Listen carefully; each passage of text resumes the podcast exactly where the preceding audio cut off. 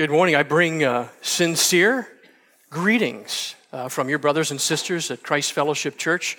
As Steve mentioned, uh, Josh Carollo is uh, uh, preaching for them this morning, and we were really grateful to take advantage of. I think they probably got the better deal, to be honest. They got the better deal. But I sort of got a real sweet deal. I get to preach twice. Josh only gets to preach once. I'm so blessed and excited to be with you. You know, when, uh, whenever you begin something new, it's good to begin with the end in mind. That's just kind of one of those principles that serves you in life. I think my dad probably taught it to me several times, but it totally makes sense. Um, if you're going to start a project or if you're going to start a trip, it's a good idea to have the end in mind when you start. I remember when I was speaking of my dad, remember when I was a kid, I was a, I was like a Revolutionary War nut, like George Washington, Minutemen, and uh, you know a trip to, to Valley Forge in Pennsylvania, and, and all that stuff. And I was really excited. And so my dad took me to Kmart and uh, in Lansing, Michigan, and we bought a, a colonial pistol kit. So it's a, it's a chunk of wood and a barrel and a lock and a trigger, and you can actually build it, and it's supposed to fire. And so we, we, we had this kit, and we had a picture on the box of the end in mind. So we know what it was supposed to look like once we'd finished it and got it all together. And it mostly looked that way. Um, there was no picture of it firing, and we accomplished that as well. But uh, that's, you know, you want a picture of the end in mind when you're, when you're starting out, or if you're going on a trip. You want, to, you want to have your destination in mind and how you're, how you're going to get there from the beginning. I drove to Steve and Linda's last night, and it's a trip I'd made several times before, but I always want to make sure I don't memorize the exit numbers. So I want to make sure that I, I get that. So I, I plugged it into the GPS on my phone. And you know, you get a big picture where we're up in Portland, Maine, and there's a route that goes this way, don't want it, route that goes that way, don't want it, route that comes this way. That's the one. That's the one that it always gives me in detail, so I click on that one. But of course, for the rest of the trip, all you get's a little picture of where you're at, you know, the arrow on the blue road. And so we got somewhere around Worcester. And, uh, you know, I think for some reason, this GPS that's taking me the same way every single time took me a different way when we got to Worcester. And I got off on this exit, and I'm driving through neighborhoods instead of on the interstate, which is where I should be, and uh, driving past schools and all kinds of things, and finally end up somehow on 84 a while later. But I just, I didn't know what was going I was a little worried that she, because she has a female voice, that GPS had, uh, had forgotten the destination. And I frankly lost a little trust and confidence while I was looking at that screen. You know, even though it was plugged in, I was a little worried. You know, we begin every Sunday worships with a plan at the end in mind. We begin with a call to worship. We work our way through the elements of the worship service, heading towards a benediction a benediction. It's printed on your bulletin for you so that you can follow along. It's a compound word, benediction, bene, meaning good, benevolent, good, and diction, which sounds like diction, which sounds like words. It's a good word. It's a good word spoken by God to his people. It's a blessing. It's a word of blessing. And so we gather in this place to worship God out of obedience, and there will be, will be scattered from this place, and we'll be scattered from this place with God's blessing. We want that. The specific blessing I'd like for you to look at this morning is the Aaronic blessing or the priestly blessing in Numbers chapter 6. But before we read that, let me just give you a little bit of context as to where we are in Numbers chapter 6.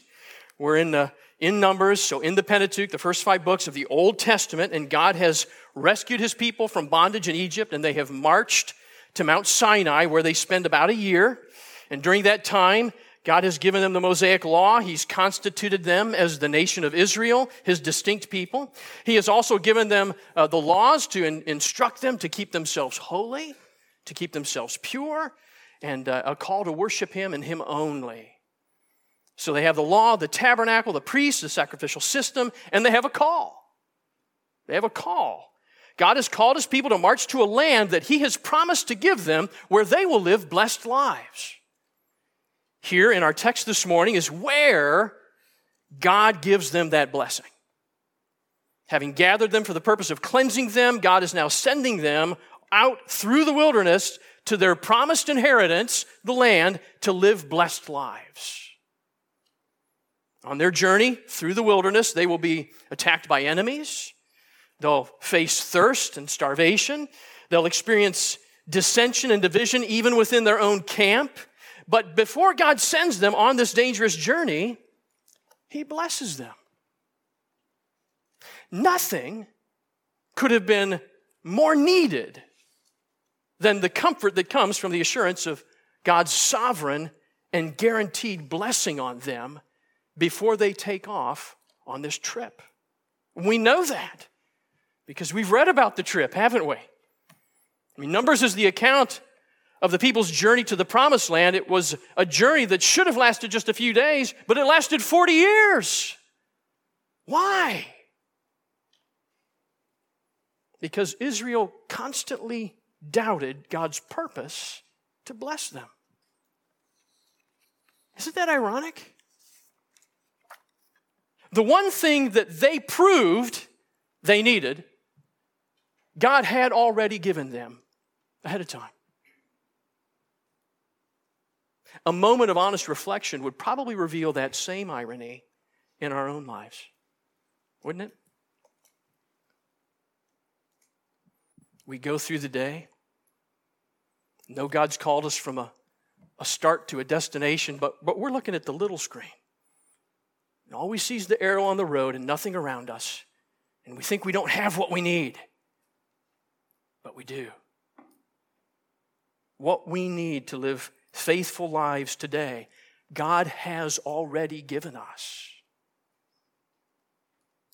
If you want to follow along on the sermon outline in your bulletin, you'll read this theme God blesses his faithful people by his keeping them in grace and peace through Jesus Christ, his and our great high priest. Let me read our text this morning. It is in chapter 6 of Numbers, verses 22 to 27. This is the word of God. The Lord spoke to Moses, saying, Speak to Aaron and his sons, saying, Thus shall you bless the people of Israel. You shall say to them, The Lord bless you and keep you. The Lord make his face to shine upon you and be gracious to you. The Lord lift up his countenance upon you and give you peace. So they shall put my name upon the people of Israel, and I will bless them. This is the word of the Lord. Let's pray. Heavenly Father, we gather this morning and we bow down low, humble before you. And we ask that you would bless us. And we ask that you would make us know that we are blessed. And we ask that the words of my mouth and the meditations of our hearts would be acceptable in your sight, O God, our blessed rock and our blessed Redeemer. Amen. So, the first question we want to ask is where does this blessing come from? What's the, what's the true source of the true blessing so we don't get confused with false sources and false blessings? And you'll notice that God initiates the blessing. That's, that's astounding to even think of. That there's us, you know, kind of like ants, and here's God, and He initiates a move. He initiates this blessing. And He tells Moses, but the blessing is not from Moses. And Moses tells Aaron, but the blessing is not from Aaron. Aaron will tell the people that this is the blessing of God. Three times. Aaron the priest will say, The Lord blesses, the Lord makes his face to shine, the Lord lifts up his countenance. Three times it's Yahweh who blesses. And that word Lord, all caps probably in your Bible, is the personal name of God. It's Yahweh. The word God, it's a good word. We love it, we love Him, but it, it highlights our sovereign creator who's majestic and powerful and transcendent. But when the Lord says, use my personal name, Yahweh, well, It's personal. It's personal. It's He's our Father in heaven who's blessing us. You know, my son, uh, my older son Sam, and his wife just visited us this past week. They moved to Michigan um, back in January. We haven't seen them in a while, and they came and visited. We had a, a wonderful time together. And, and as it was time to go, um, you know, we're giving hugs. Now, it's, it's kind of easy because Kate, she's just a little slip of a thing. So I, I, I hug Kate. But then when I go to hug my son, I, I have to do this and reach up to hug him. So he's the one who has to kind of hunch over just a little bit so I don't have to go up on my tippy toes and feel, you know, really, really pathetic. You know, he bends over just a little bit to accommodate me. And, and he hugs me and, and I'm hugging him. And, you know, dad's got that, that hug that hangs on for just just a second or two longer than after he's already like, you know, released.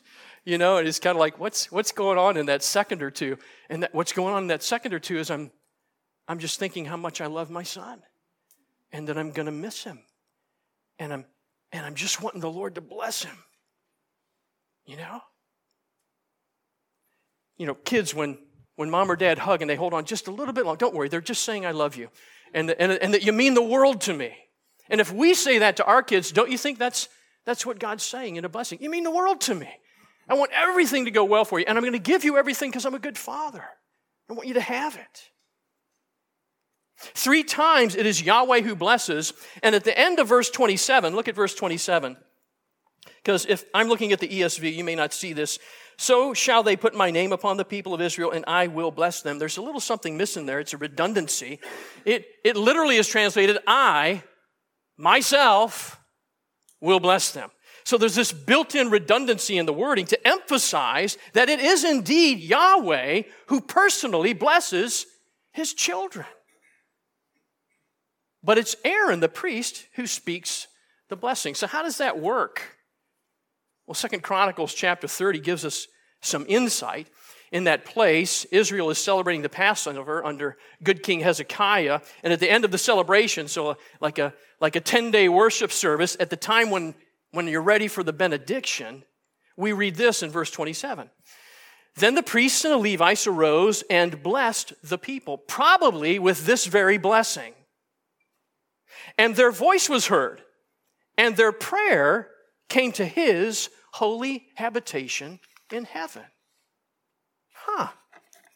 You see, the, the priest serves as a mediator between the people and God. And the people, when, when they speak the blessing, the people hear a promise of blessing from the priest, while God hears a prayer for blessing from the priest. And then it's God who blesses.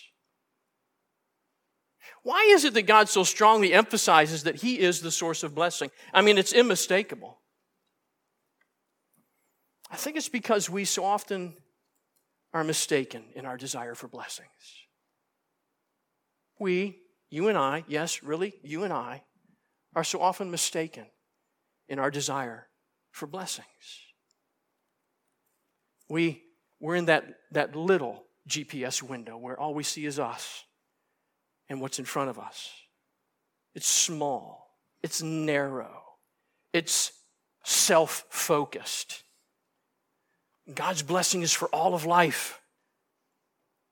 And we want to pull little blessings into our little window for right now, forgetting what's beyond on our screen.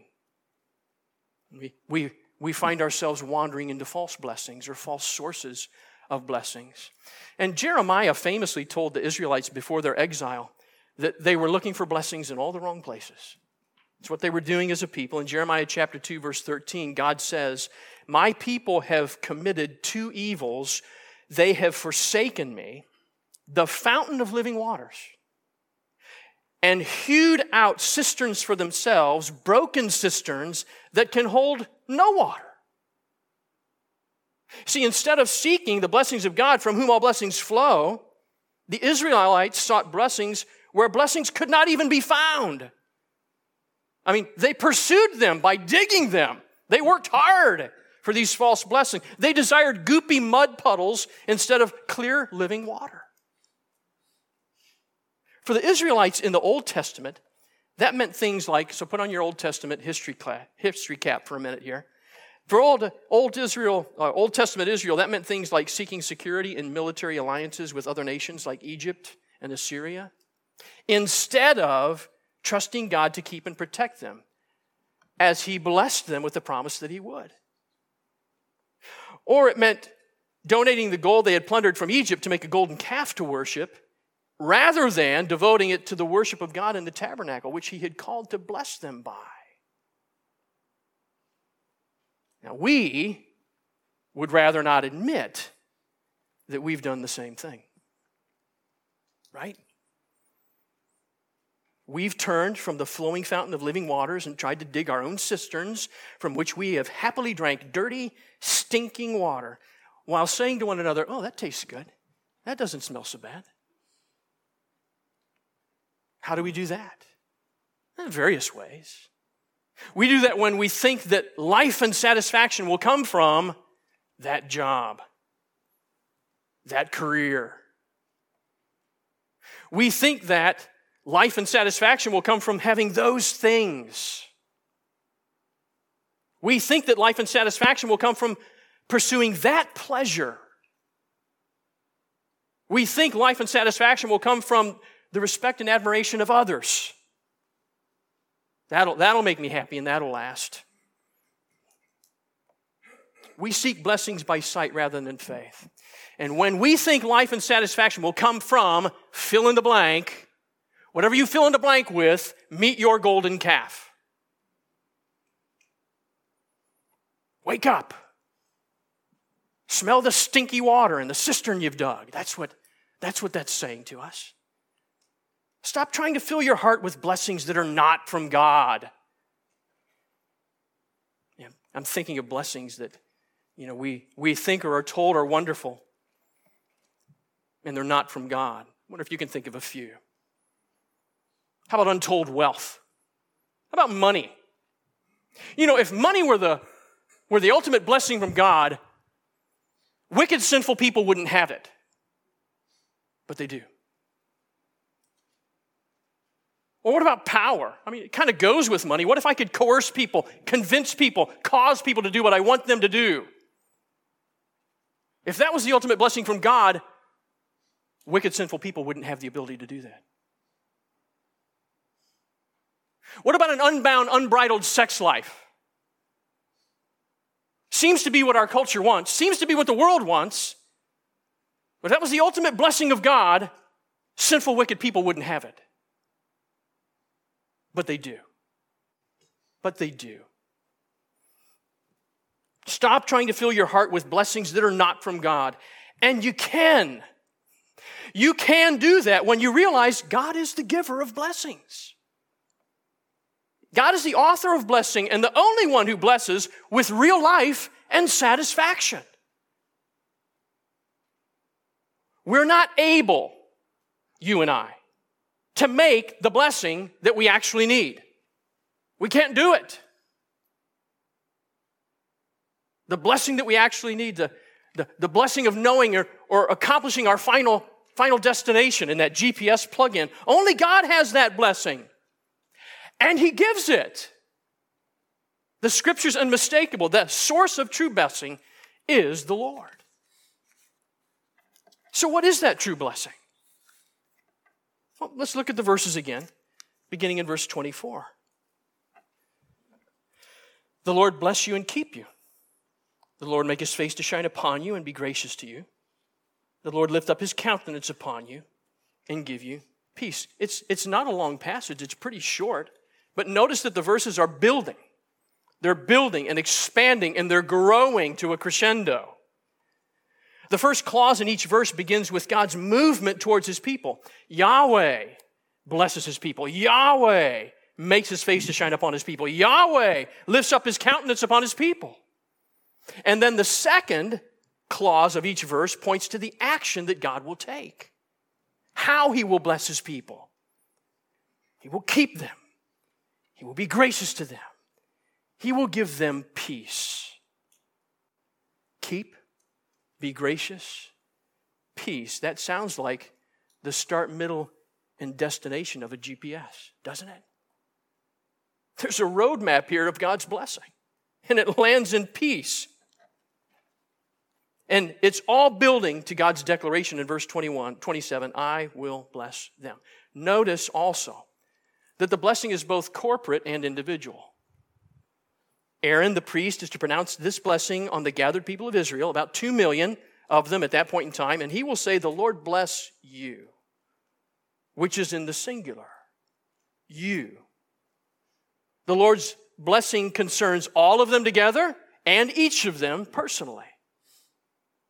We would say that God's blessing the church and all the members therein. It's both. And so, first, God promises his care and his keeping. The Lord bless you and keep you. The word bless is it's broad, it's, it's, it's encompassing, it's the base here. It's not vague, though. If you asked any Israelite listening to Aaron speak the blessing, they could tell you very quickly that the Lord's blessing entails. It, it entails a safe land, which He's promised, possessions that He's promised, health and, and, and well being and flourishing children, nearness of God, especially in times of trouble. God gives these things that we need. This concept of blessing is God's care for us. A quick caution um, is it a blessing to have reliable transportation? Sure. Is it a blessing to have a warm, dry place to live in winter? Sure. Is it a blessing to have clothes to wear and food to eat and a loving family? Yes. Yes. Those are blessings from God, but we will not ultimately find life and eternal satisfaction even in them. And so we need to avoid any Christian materialism, a kind of a church form of prosperity gospel. We receive life and satisfaction in the God who gives these things to us, who cares for us by providing for our needs as he sees our needs. That's, that's the tripwire there, isn't it? He provides for our needs perfectly as he sees our needs. Not only does he care for us, but he keeps us. That is to say, that God guards and protects us. What a critical promise to all of Israel and each of Israel as they obey God's call to march through the wilderness and cross the Jordan River and fight to take the land that He's promised them. Listen to this by Ligon Duncan. This is a promise that the Lord will guard and protect us. And think of how relevant that was for the children of Israel heading out into the dangerous wilderness, and how relevant it is for us when we are treading the valley of the shadow of death, living life in a fallen world, surrounded by innumerable enemies and powers and principalities and rulers, world forces of darkness, seeking to sift us like wheat, crouching at our door, waiting to devour us. You know, in my mind and, and just current events in the world today, I can attach something to every one of those descriptors that Lig Duncan put in there. But all I have to do is go to the last one. Sin and temptation is crouching at my door. Sin is waiting to devour my heart. That takes enough of my attention. Do you recognize that as a description, this is a description of our lives today? It's a description of our lives, and Yahweh says, I will keep you. Brothers and sisters, if you're kept by the Lord, you're kept. Later in chapter 22 of Numbers uh, is the story of Balaam. A king, Balak, was about to go to war with Israel, and so he paid Balaam, a prophet, money to take the Lord's blessing off of Israel. Could he do it? He tried. No one can take the Lord's blessing off of his people. No one. Listen, it's because we're kept by the Lord that we're free to obey the Lord, to forsake worldly false blessings, and live daily in our Heavenly Father's true blessing. I know sometimes you're afraid. Sometimes I am too but we don't have to be. the Lord has blessed us that he will keep us. God also blesses in this way. His delight and in his grace in verse 25 the lord make his face to shine upon you and be gracious to you and i think we i think we kind of intentionally know what that means because it provides a, a little word picture for us we know what it feels like when our faces light up because someone we love just walked into the room this is a picture of the lord delighting in his people his face shines on them with favor I, I don't know sometimes i don't I'm not sure everybody thinks of the Lord that way. Oh, the Lord's scowling at me today. The Lord's disappointed at me today.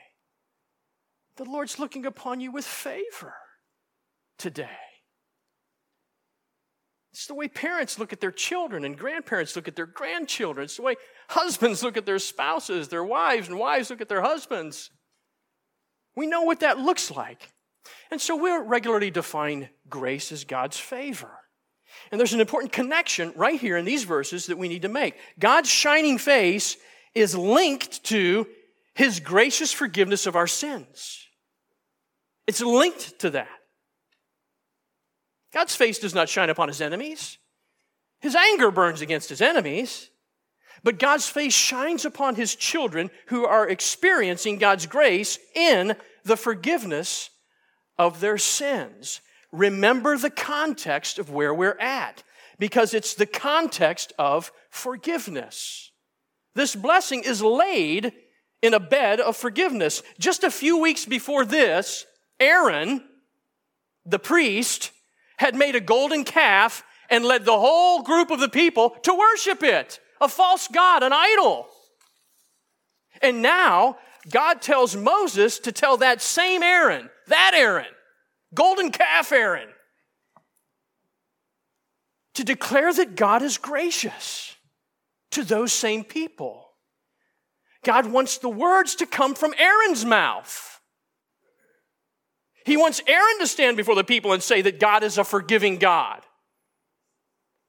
Because more than a messenger of God's grace, Aaron stands before the people as living proof of God's grace, still alive, still a priest who's serving, still one whose voice reaches God in heaven in prayer because he's been forgiven.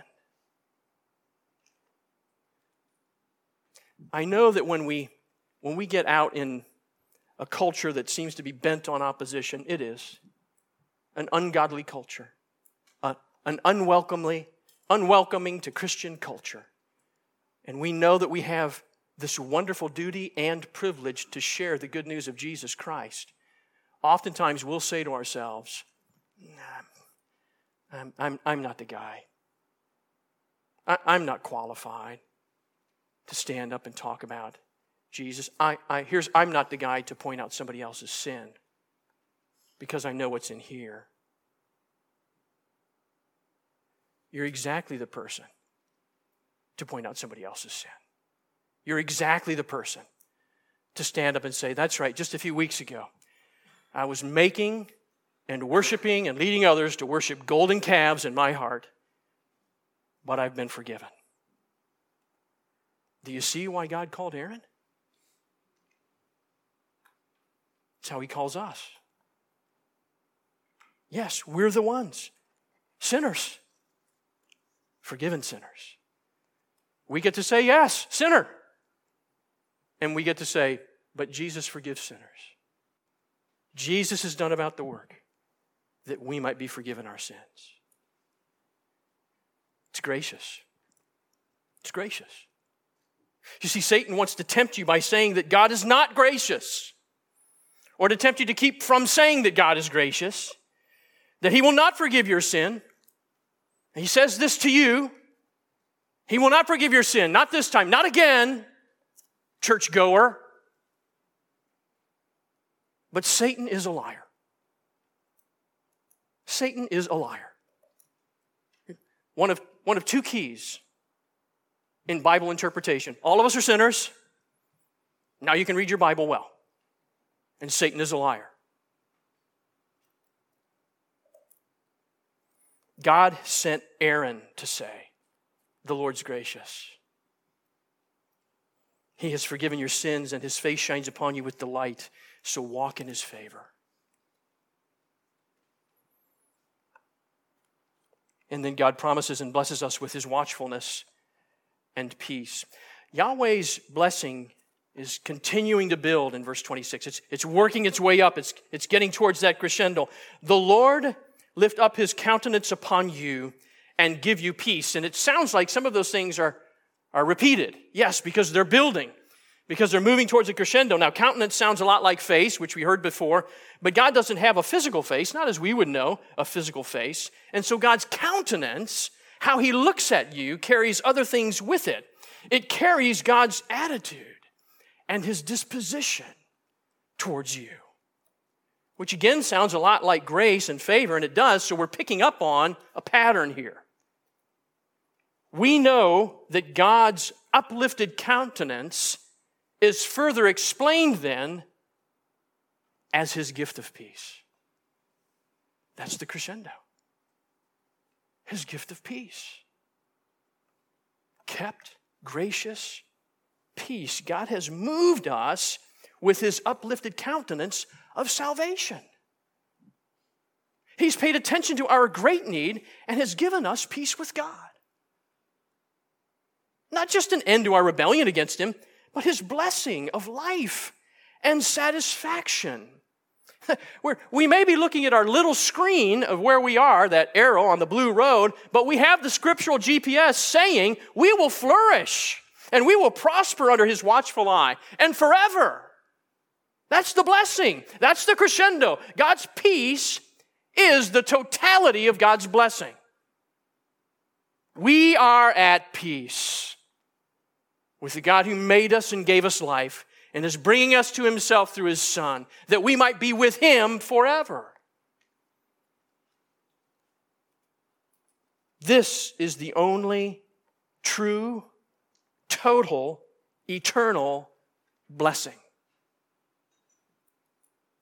And if you came doubting this morning, it truly does exist. It truly does exist in real world, real time living, our living, Christian living, the people of God. It really does exist. If it's off your screen right now, you need to remember. Scripture says it really does exist, and God has given it. God has given it, it comes only from God, and it cannot be taken away. It cannot be taken away. How can we have this blessing? How can we have this blessing? Look at verse 27 again. So, or in this way, so shall they put my name upon the people of Israel, and I will bless them. In this way, the priests will put my name upon my people who are Israel, and I will bless them. This blessing is steeped in the presence of God. It's about being with God. He looks at us and he smiles upon us because we matter to him. We're favored by him. We're accepted, even cherished by him. He keeps us safe and he keeps us close to him. How can we receive this blessing? There's only one way. His priest makes it so. His priest makes it so. Jesus took the curse for the undeserved. They shall put my, they, the priest, shall put my name on the people of Israel. Who are they? They're Aaron and his sons, found in verse 23. God mediates his blessing to sinners by his priest. Not Aaron, but the one whom all the Old Testament priests point to, Jesus Christ, God's great high priest. Our great high priest. Just like the Israelites, we have all sought the hollow blessings of this fallen world, been deceived into thinking that they would bring us life and satisfaction, or at least the approval of sinners around us. And all the while that we're doing that, we're saying, I don't want peace with God. I don't want peace with God. I don't want peace with God. we are undeserving of God's blessing. Rather, we're deserving of his curse for our sins against him. We need a priest. We need a priest to mediate God's blessing to accursed sinners. And Jesus Christ is our great high priest. He is the only mediator of God's peace to sinners. And do you know how? By taking the curse of God for us. Jesus, the truly blessed one, took the curse meant for sinners, the should be cursed ones. On the cross, Jesus suffered the just wrath of God for our sin upon himself. On the cross, Jesus became a curse for us. And by the shedding of his blood, we're blessed with the peace that he has accomplished. Jesus, think about this, Jesus experienced the exact opposite of the priestly blessing that he fulfills. I mean, if you're wondering if he's sincere, right? Is God's love and salvation sincere? Is Jesus' love and sacrifice sincere? Jesus, the perfect blessing, became the complete curse for us so that it would be so. Rather than being kept by his Father, God poured out the wrath of hell upon his Son, our high priest. Rather than feeling the delight of his Father's smile, God turned his face away, rejecting his Son, our high priest. Rather than knowing the forgiveness of his Father, God executed the full penalty for the weight of our sin on his Son, our high priest. Rather than seeing his Father's countenance lifted up upon him, Jesus cried out, My God, my God, why have you forsaken me? Jesus would go to the place where there is no peace with God, so that by faith in him we might have peace with God. We know this because Isaiah chapter 53 prophesied it. But he was pierced through for our transgressions, he was crushed for our iniquities. Upon him was the chastisement that brought us peace, and with his wounds we are healed. We know it because a multitude of angels proclaimed it at Jesus' birth in Luke chapter 2. Glory to God in the highest, and on earth, peace among those in whom he's pleased. We know this because before his betrayal, Jesus told his disciples in John chapter 14, Peace I leave with you, my peace. The Son of God says, My peace I give to you. Not as the world gives, do I give to you. Let not your hearts be troubled, neither let them be afraid. And in John 16, Jesus says, I have said these things to you that in me you may have peace. In the world you will have tribulation, but take heart. I've overcome the world. Jesus is our peace, freely given. Freely given. Jesus conquered our enemies of sin, death, and the devil, and was raised to the right hand of God the Father. Now our sin is paid for, and it is in Christ that we are blessed. You see, we're, we're getting destination language now kept, gracious. What's our destination? It's Christ. It's this peace that's found in Christ. Now the blessing is true for those who came, he came to say, for those upon whom God placed his name. This is what Jesus, God's great high priest, has accomplished. Blessed be God the Father of our Lord Jesus Christ, who has blessed us in Christ with every spiritual blessing in the heavenly places. Ephesians chapter 1. For I am sure that neither death nor life, nor angels, nor rulers, nor things present, nor things to come, nor powers, nor height, nor depth, nor anything else in all creation will be able to separate me from the love of God in Christ Jesus our Lord. Romans chapter 8. Dear friend, have you received this blessing from God? This blessing of great cost, the body and blood of Jesus Christ, his Son, is freely given to sinners. But there's a requirement. You must cast down your golden calves. You must cast the idols out of your heart. You must stop drinking from your broken cistern that you keep digging and imbibing in earthly pleasures. And you must be owned completely by Christ. You must wear the Lord's name for all to see. And the Lord will bless you and keep you. If the Israelites had received and lived by this blessing, the book of Numbers, the Pentateuch, the history of Israel would be an entirely different story, wouldn't it? And the same is true for your life. God is the giving one and the blessing one. Turn to Christ and be blessed by God. Brothers and sisters, have you, like the Israelites, forgotten the blessing of God along the way? From time to time? When you look at your, the little screen that shows you up close and what your day's like?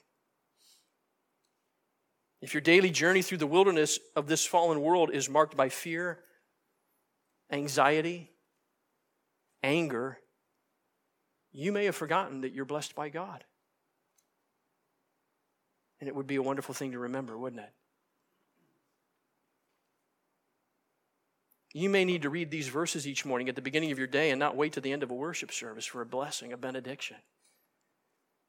You have the total blessing of God, which you cannot lose.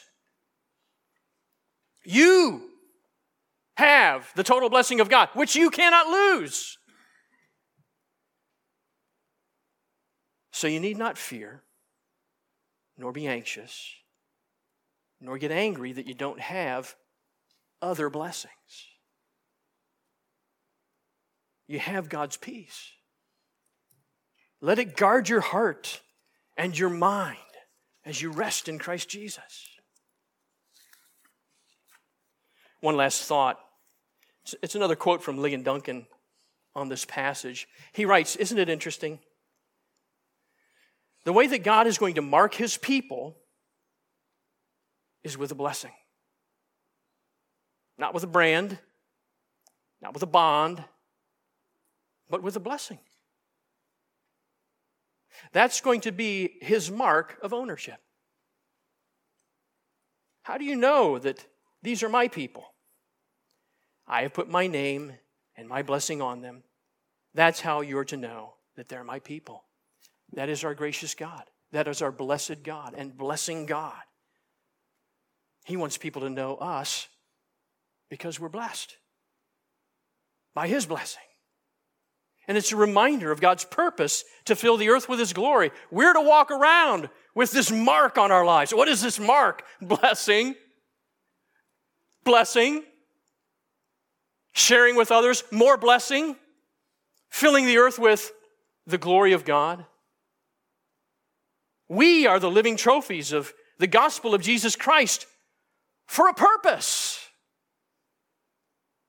God is still blessing sinners. And we bear God's name and live in His blessing to accomplish His purpose to tell others of the blessing of God and that they can have it by faith in Jesus Christ. I want to close with just a passage of, of this blessing of God from the psalmist David. Listen to his words, listen to his, his proclamation of God's blessing.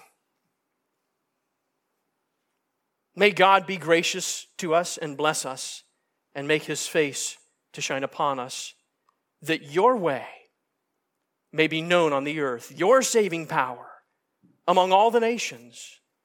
Let the peoples praise you, O God. Let all the peoples praise you.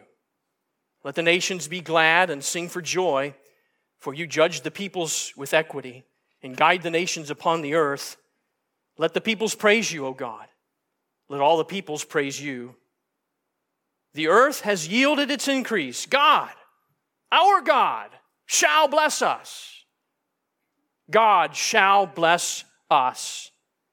Let all the ends of the earth fear him. Let's pray.